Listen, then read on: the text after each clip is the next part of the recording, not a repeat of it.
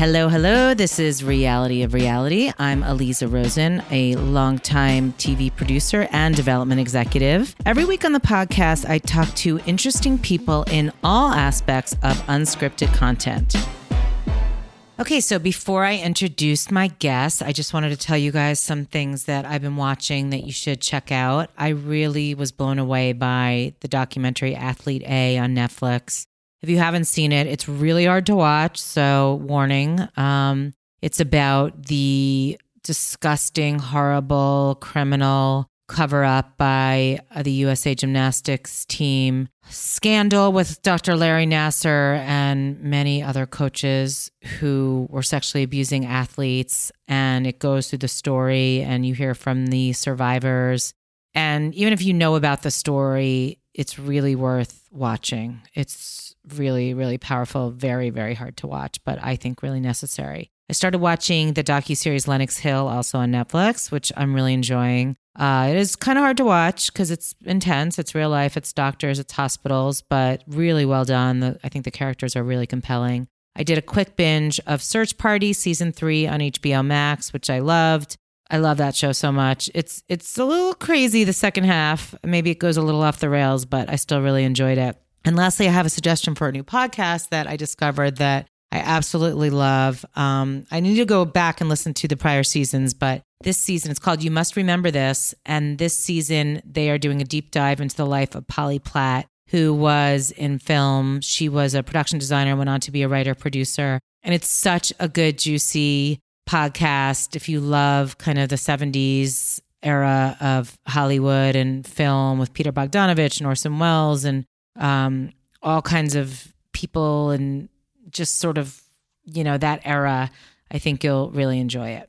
So today on the podcast is Andy Dennert. Andy is making his second appearance on the podcast. You can hear our original chat from a few years ago. I'll put that link in the show notes. Today, we're celebrating 20 years of his blog, Reality Blurred. We talk about the shows that have been around since the beginning and, of course, the reboots and some of the recent controversy with shows like Live PD and Vanderpump Rules, what new shows Andy's loving right now, and how unscripted looks now and how it's going to look going forward.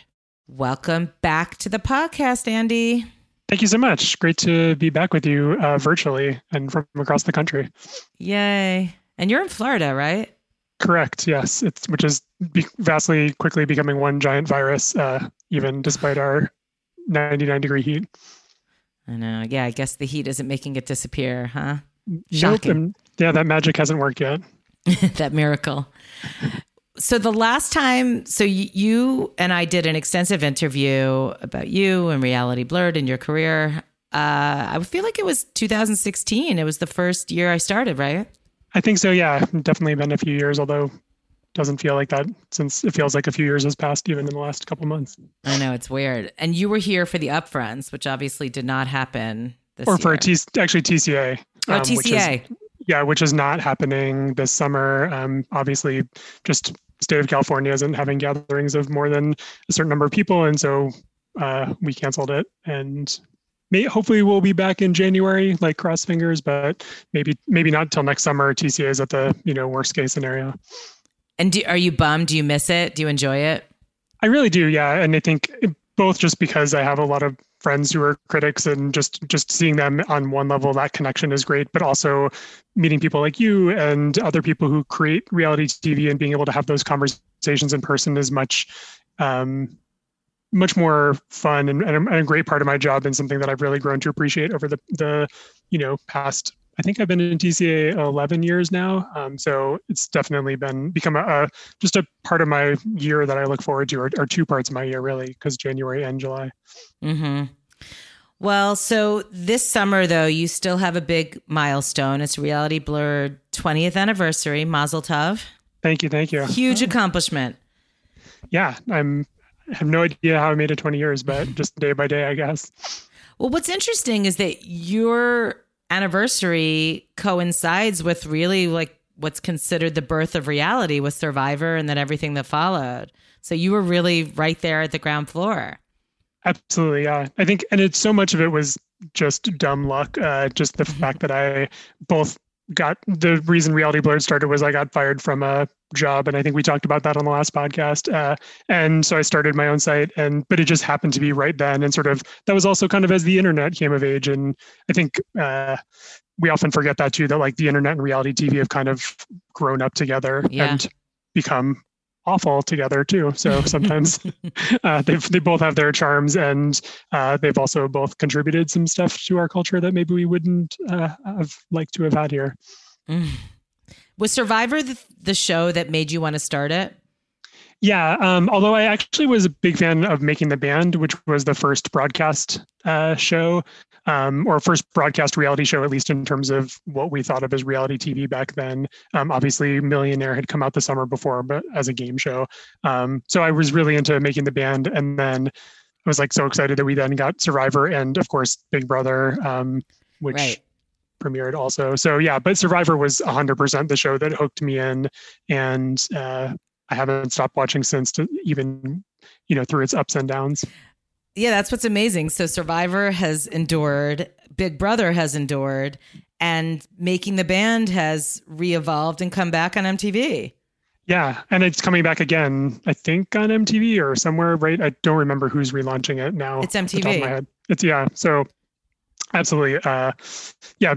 And for Survivor and Big Brother just to keep going year after year after year, especially through all those years of cynicism of like reality TV's dead. Like, I don't know if you remember that from like 2001 post September 11th, everyone's like, we're done with this. We're done with irony. We're done with, and yeah, so not quite. Well, and that's what's interesting, because we're in a moment now with the virus where obviously there's a lot of talk about the same stuff, and not just the virus, with Black Lives Matter and the protesting and feeling like we're in this seismic shift, and a lot of reality TV reflecting that, or not yet, but perhaps about to reflect that. Well, actually, I shouldn't say not yet, because there's a lot of stuff that's happened, which we should talk about in terms of entertainment being a reflection of that, or being a casualty of that, however you want to look at it, that it's hard to say right now in this moment what it will look like in 6 months or a year, just like with 9/11 in that way, where things are rapidly happening now. So let's get into that a little bit. There's been some really interesting things that have happened in our industry. A&E's juggernaut hit, Live PD now canceled. Looks like indefinitely or definitely, it's hard to tell. What was your reaction? And Cops, of course, being pulled after a million years. So what was your reaction to both those things? Yeah, I mean, I was definitely surprised that A&E pulled Live PD, just because it was their number one show. And, you know, I think it's a little easier and maybe more cynical to say I could understand how Paramount pulled Cops, because, you know, it was a half an hour a week, and also who even knows where Paramount is on the channel guide. Yeah. So and I think they basically so that show definitely run its course and was kind of obviously hanging on a little bit. So I think easier to cancel than Live PD. I guess I'm just wondering, and I think this is kind of the story of this summer, is a lot of it is sort of like what took us so long to get to this point. Like, and I know we'll get into The Bachelor, but like what took The Bachelor so long? Like what took A&E so long to realize that this was a hugely problematic show?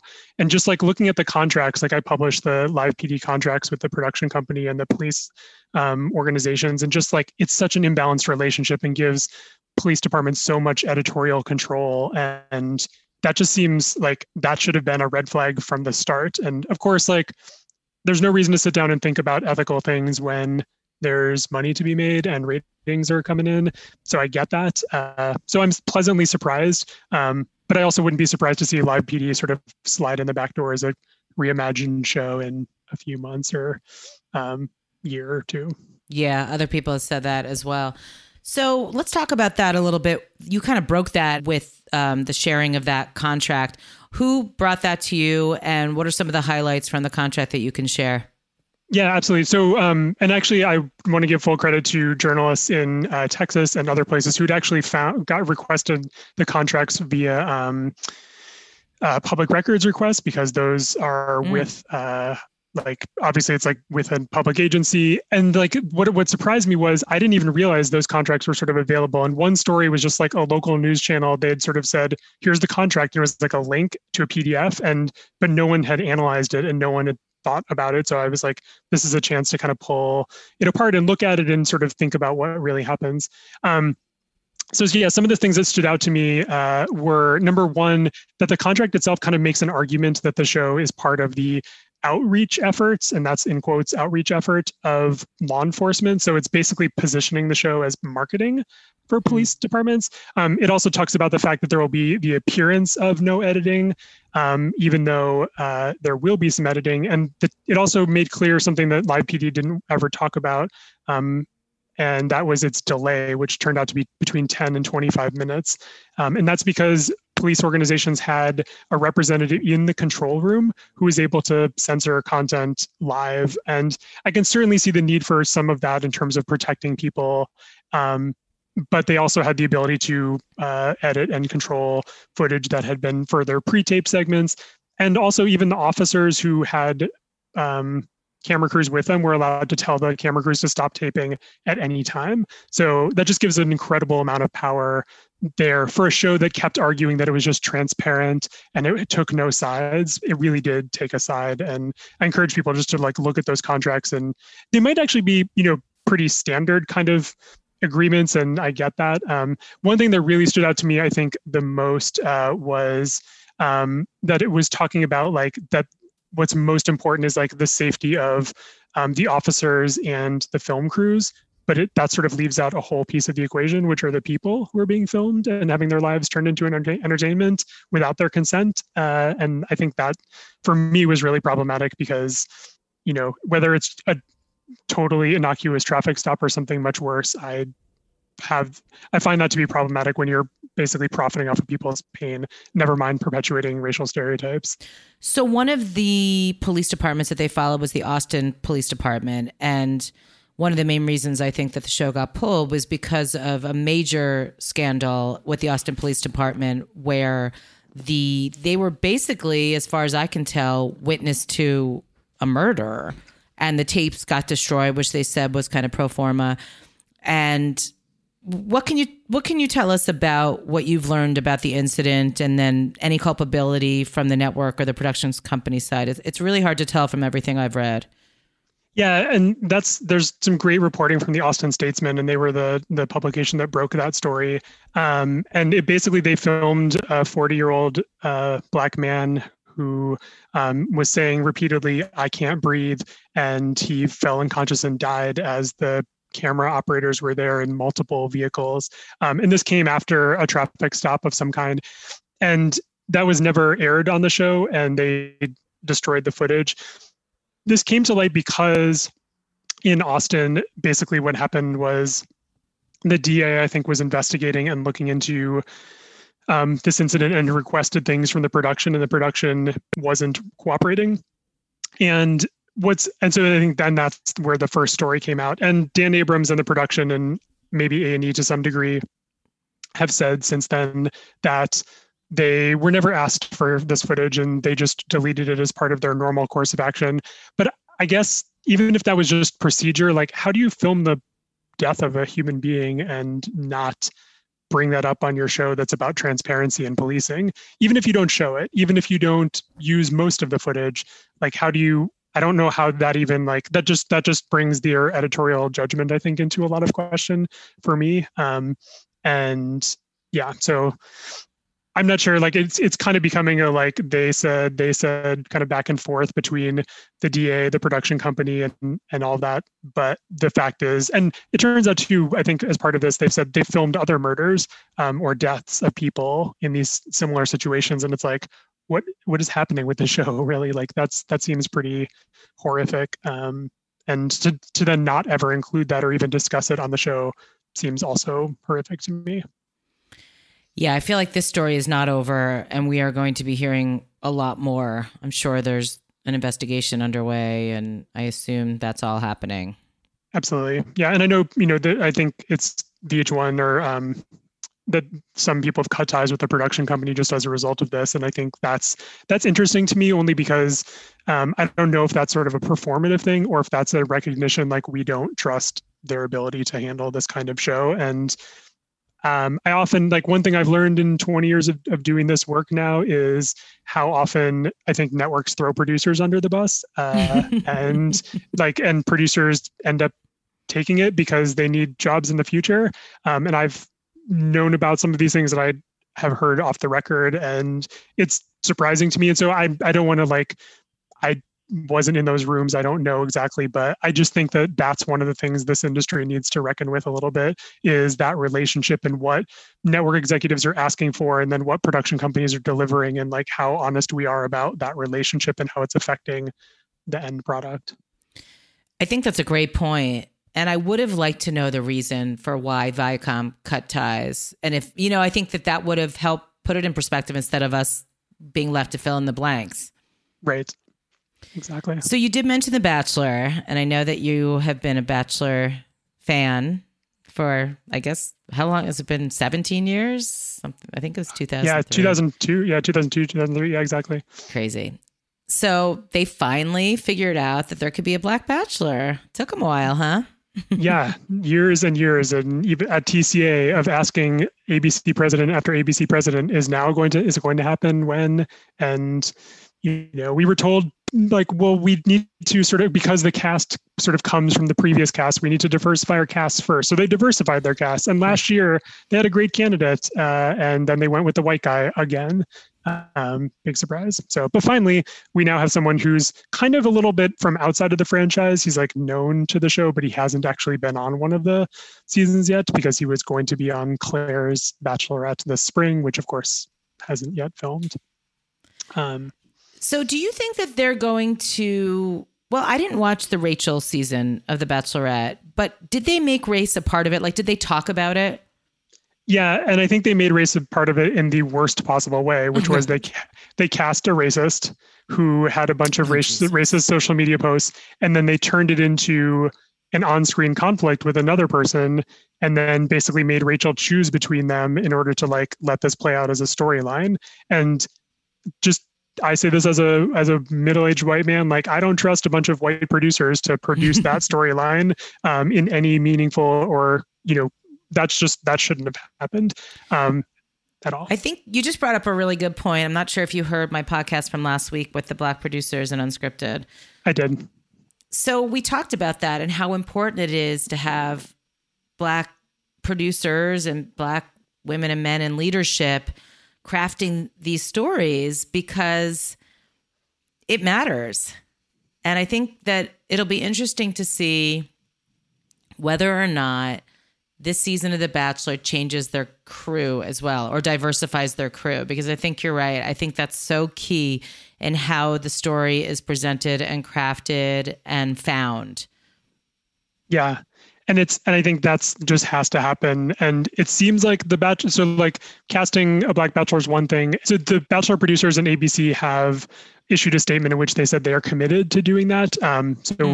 That's hopeful, and maybe they will actually deliver on that. But I think we've seen so many examples of that even before this kind of reckoning with America's racism and systemic racism in our industry and elsewhere.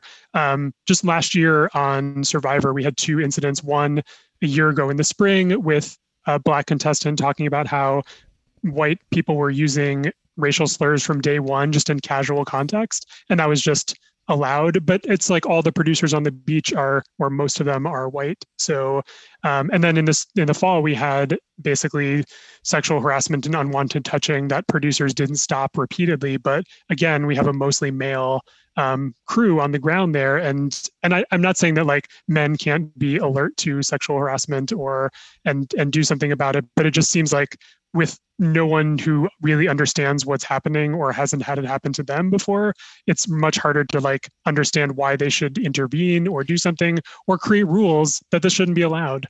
100%. I just read this article that came up while I was researching something else from Linda Opst, who's a big Hollywood producer.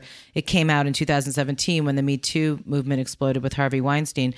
And she was saying that when she and this kind of cadre of female producers started to have some power in Hollywood and started to be producing on sets, the actresses would be so relieved that she said they couldn't believe how different the pitch meetings were, how different the set was, and how much differently they felt, how safer they felt in the environment with women from the beginning to the end. And it just was so profound to me that, you know, we could talk about larger leadership of the country and the fact that we still haven't had a female president, but that there really is a difference when people of color and women and not straight white men are in power. I mean, I think that that's clearer than ever. And I just hope that we continue to shift in all of those ways, and especially in unscripted, because I think we just tell better stories and more nuanced stories that way. Absolutely. And I mean, that's why I fell in love with reality TV in the first place, was its ability to tell people stories who were unlike me and help me understand what it was like to not have the same experience that I did. And so I think we need to represent those experiences, not just on screen, but behind the camera as well. Let me ask you a question in this vein. So they're housewives. You know, so Bravo is reckoning with this as well. And I think, you know, they fired a few of the Vanderpump Rules girls for racist incidents that happened a few years ago with one of the Black cast members. But I'm interested in what the network and the production company's responsibility is when it comes to somebody like a Kelly Dodd. So she's this housewife from Orange County who said some crazy stuff on social media about, you know, thinning the herd, and this is kind of like population control and just like get over it and people should be allowed to go. She's been flying all over the country. She's out there. You know, and she also happens to be a really good housewife because she's out there and crazy. Right. So, you know, should they fire? Because there's a lot of calls to fire her. Should networks fire someone for saying crazy shit on social media? I mean, I think like it's both complicated and not. On one level, I just want to say yes. Like if you're saying awful, racist, homophobic, sexist things, misogynistic things, yes. Like why we don't need you around and you should go away. And also, these are ultimately business relationships, and like I think part of that is like, does Bravo want to be in business with and profiting from and selling somebody who thinks and does this? Like, and that's a question that I can't answer for Bravo, but I hope the people at Bravo would just be like, this is not who we want representing us, you know, like, and I think there's also a difference between somebody who maybe 5 or 10 years ago wrote some stuff on social media and has since proven that that is not who they are and have done the work to show that they've grown and changed. Like, I know I've certainly had moments in my past or made decisions as a writer, even, that I regret and wish that I could undo. And I've worked since then to make sure I don't repeat those mistakes. You know, like, and I just think that, and it's like, I haven't been using racial slurs everywhere either. So I don't know if it's a one-to-one comparison here, but I just think that, like, I think we need at least some kind of guidelines. And I think that's part of one of the interesting things I'm just thinking about reality TV at like 20 years. There's never been industry-wide standards. There's never been a sort of like agreement about how we treat cast members or like what the sort of ethics are. And like, even if you have an ethical framework, like journalists, we have an ethical framework.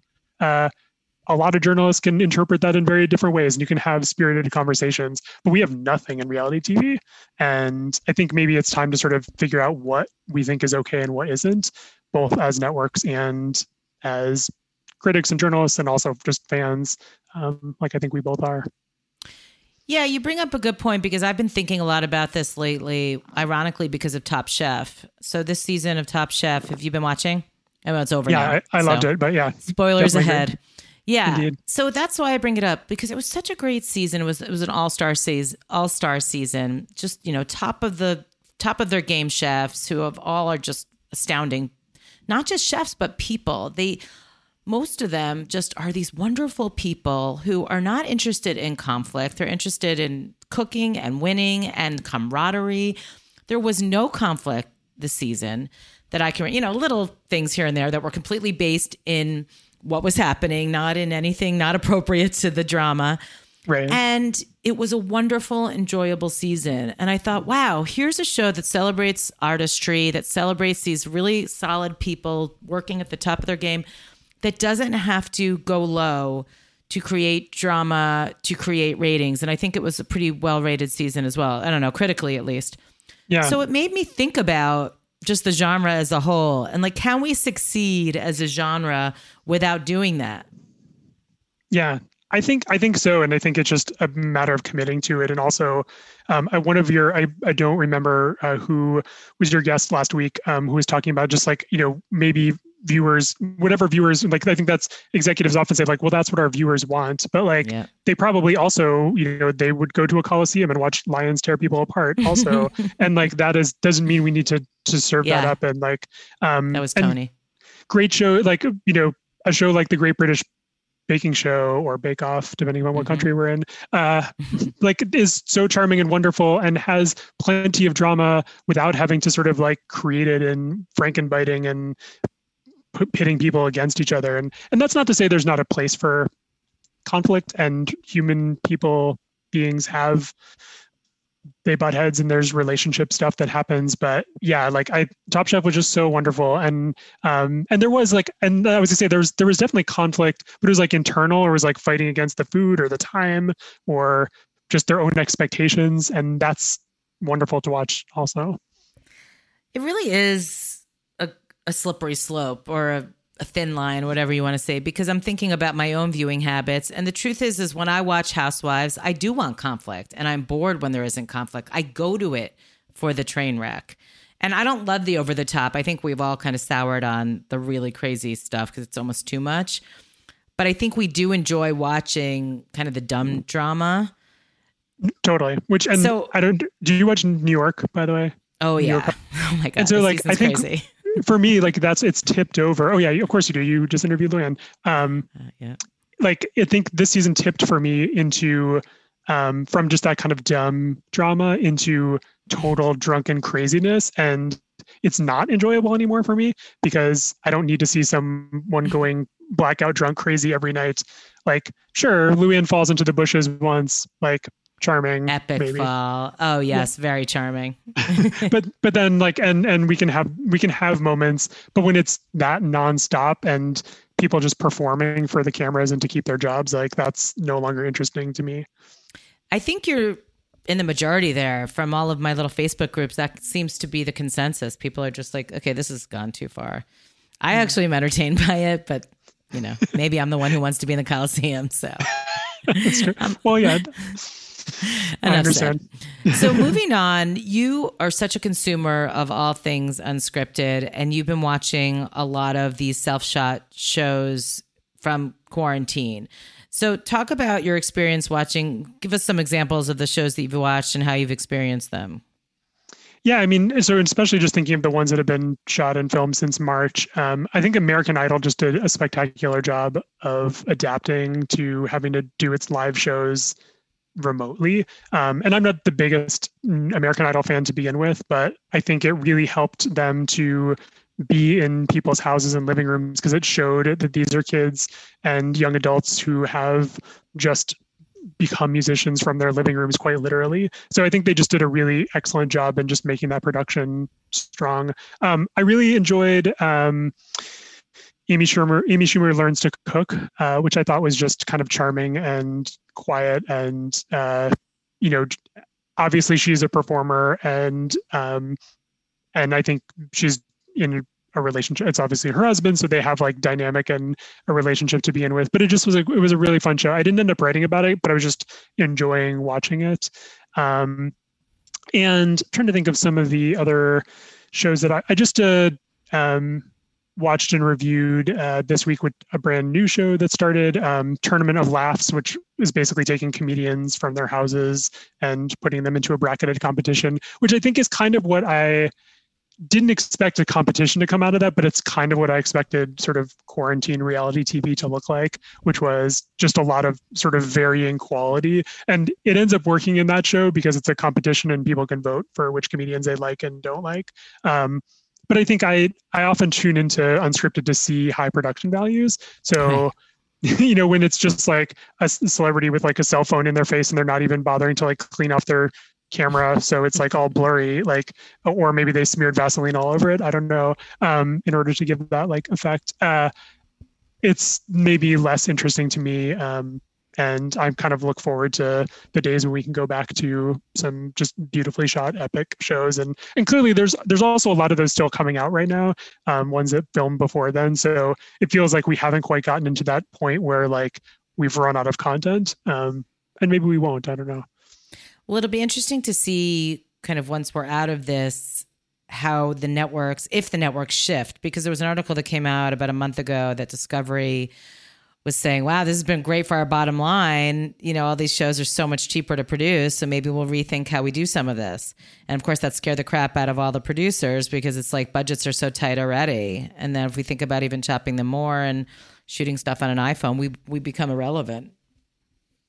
Yeah. And I hope that's not the case. And I hope it's not just letting, like, because I hope networks and everyone else recognizes the talent that goes into producing and that you need that. But I think it's also maybe a good opportunity to revisit, like, what do we need? Like, do we need X, Y, and Z, or can this, you know, are some things unnecessary? And like certain kinds of shows might be able to be produced in different ways. I hope we don't move to a world of just that because I don't want to watch YouTube all the time. I stay off of YouTube in part because I don't want to be accidentally brainwashed into joining a cult or like falling into some misinformation hole. But like also just like, you know, those are great mediums for like TikTok and what people are creating, but like that's that. And then I think we need professional entertainment also has a role. So I hope we stick with that. But I just wonder if anyone under 25 feels the way you and I do about that. I mean that seriously. Yeah, it's a good question. I mean, if you look though at from this year of the shows that sort of took off, even on Netflix, like The Circle and Love Is Blind, those are not shows you can do on an iPhone, right? Like, and so I think, yeah, maybe there's some kind of shows will have to fall away, but like there's certainly stuff that you can't do that. And like, and well, The Bachelor, I mean, yeah. That's young, gets younger and younger in terms of the audience. Absolutely. And so, yeah, I think that there's a, maybe there's an opportunity to kind of like play into what that audience is looking for on some level. But like, I also think that they want to watch a well-produced show just as much as the rest of us, or at least that's my hope for the, I don't want to know what I'm supposed to call them as young people. What are they now? Like, it's not, now they're calling them Zoomers. Oh, for the Zoom generation. Gotcha. Yeah. I feel like millennials now are in their like 30s. No, it's so. Gen Z, right? Millennials are now old. Millennials are like boomers. Exactly. And Gen Z is passe. Now it's Zoomers. And I think I fall between like Gen X and millennials. And so I feel part of none of those. So I just kind of don't even know how to, like, it's hard for me to even categorize other people. Right. In those. So you've been doing this, as we said, for 20 years. And it's interesting, like we said at the beginning, kind of seeing what's old is new again, what's new is old again. What's changed for you as you kind of take a step back and look at the landscape of the last 20 years? How do you think the genre has evolved or not evolved, and kind of like how you've covered it? What have the major differences been, and how you, from when you started till now? Yeah, I mean, I think it's been fascinating to sort of watch that long arc. Like, we were at some point, maybe halfway point of the Duck Dynasty era, I think, like spiraling down this totally scripted path. And that terrified me as someone who fell in love with authenticity and watching real people on The Real World. But I also am grateful that kind of went away. And there was this, you know, there's been these interesting kind of trends that sort of pop up, like the sort of hyper transparency where there's like breaking the fourth wall all the time and we see camera crews. And, you know, I think that also. You hate that, right? I feel like Twitter, I know you're not a fan. Yeah, like as long as if it's real, sure. But like if it's that kind of like almost like you can tell that the camera operator knows that they're being filmed, like that's pointless as far as I'm concerned. Sorry to interrupt, but do you watch $1 Million Listing LA? I used to. I've given up in the last few years. Yeah. Okay. They did something last night. I was curious on your take. It was a breaking the fourth wall, and I was conflicted about how I felt about it. Interesting. I'll have to go back and watch just those. I think eventually they drove me nuts, or at least some of the cast members. I won't mention any names. Josh Altman. There's lots of Joshes. Yeah, exactly. Sorry, sure. As you were. Yeah. So, and I think for what's interesting for me too, and I know this connects into your background, right? Like the beginning when reality TV kind of suddenly exploded, what networks and production companies needed and went to were people in news and documentary, and started pulling. So there was like this tradition of like reporting and following real people and real action. And like, even if you're turning that into entertainment, but then that sort of, I think just the need for more content eventually became like, well, if you were a PA on this show, now you're segment producing. And like, suddenly we have people who are show running who started in reality TV. So it's sort of interestingly kind of developed its own group of professionals. And I think in many ways that's been really awesome. And also, like we talked about before, a lot of people have come up with in an industry with no real standards in the same way. So that's just been interesting. And then for me, I think as a writer, I certainly started as a fan and just kind of commenting about what I'm seeing on TV. And I think there's a lot of value as a critic for me just to evaluate what I'm seeing on screen, because that's what everyone sees. And like, what messages is it sending? Like what's happening to these characters? What's the quality of this piece of art that is on screen? But then just as a person, I'm fascinated to learn what happens behind the scenes. And I want to know how it came together. And I want to know who made those decisions. And I crave that kind of information. So that's been fun for me as a journalist to learn more about that and meet people who actually produce reality TV from all levels, from camera operators all the way up to network executives, and just get insight into that and learn more. And I think, you know, if you probably go back to Reality Blurred in the early days, I'm sure there was a period of time when I would just kind of like talk about producers in this like broad way and kind of blame them for everything. And I think I have a much better understanding now of like how many layers of people there are who are responsible for creating this thing. And that's awesome and amazing to me on some level. Just like, I don't know how any television gets made with all the people that have a hand in it. It's incredible. What do you think about, I guess, mostly the last 5 to 6 years about this boom of premium, what we call premium documentary series, that in the way that the genre's expanded into that? Have you been a fan of that type of programming? Yeah, definitely. I mean, I think there's some degree to which I'm just laughing at labeling reality TV as documentary series, because it's like, this is just a reality show, like stop, like just this, I guess people don't want to use that label. So we've used other ones, or like, even like calling OJ Made in America, which was a brilliant series, and calling that a film. Like films aren't 9 hours long and air over multiple nights on television. That's a TV show. And let's call it a TV show. So yeah, but can you call that a reality show? I mean, you could, I think that's probably more close to a documentary show for sure. But if you're following people in their environment, I mean, that's less a documentary series and more a reality show. Go back to like the early 90s Real World.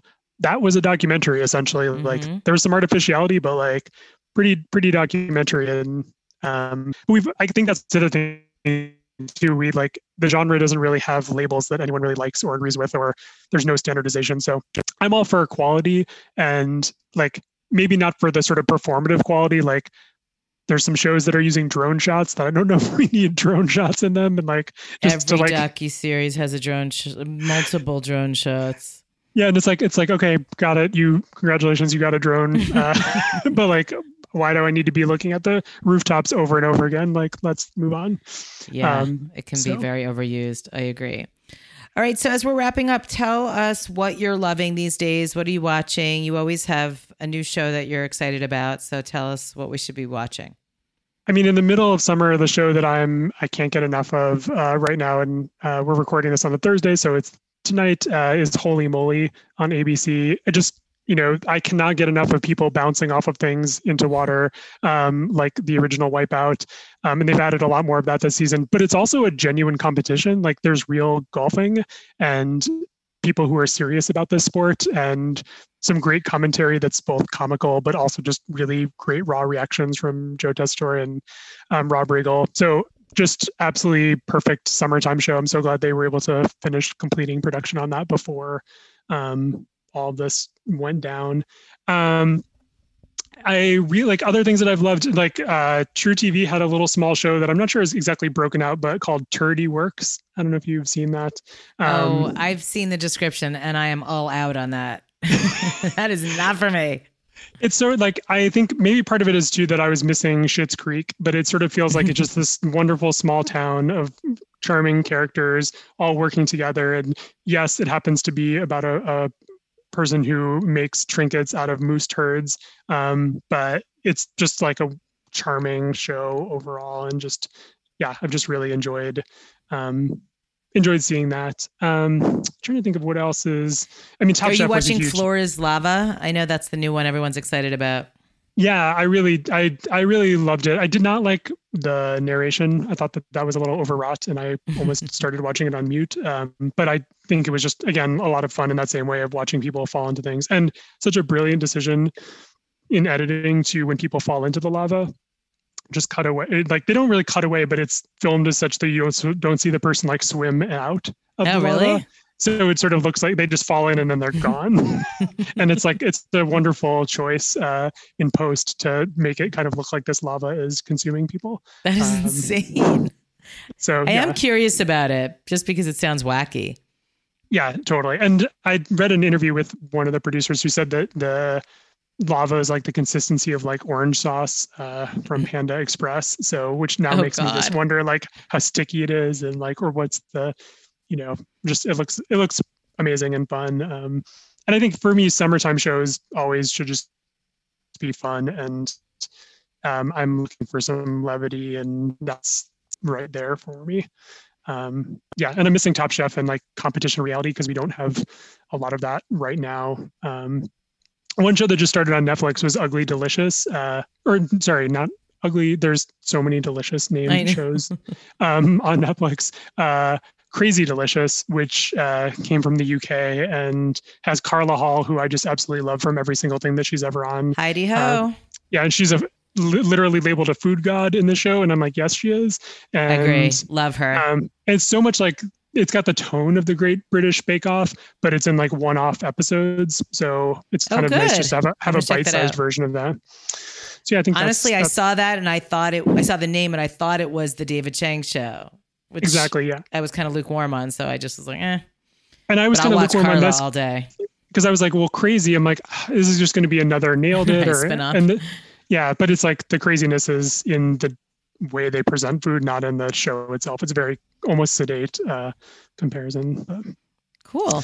So Andy, tell everybody where they can find you on the socials. Yeah. So my website is realityblurred.com. And there's links there and stuff to my newsletter, which I send out every week. And that's a good way to keep track of me. I'm also Reality Blurred on Twitter, where I can often comment in real time, and you can see my real time joy and or outrage about whatever happens to watching. Thank you. Thank you.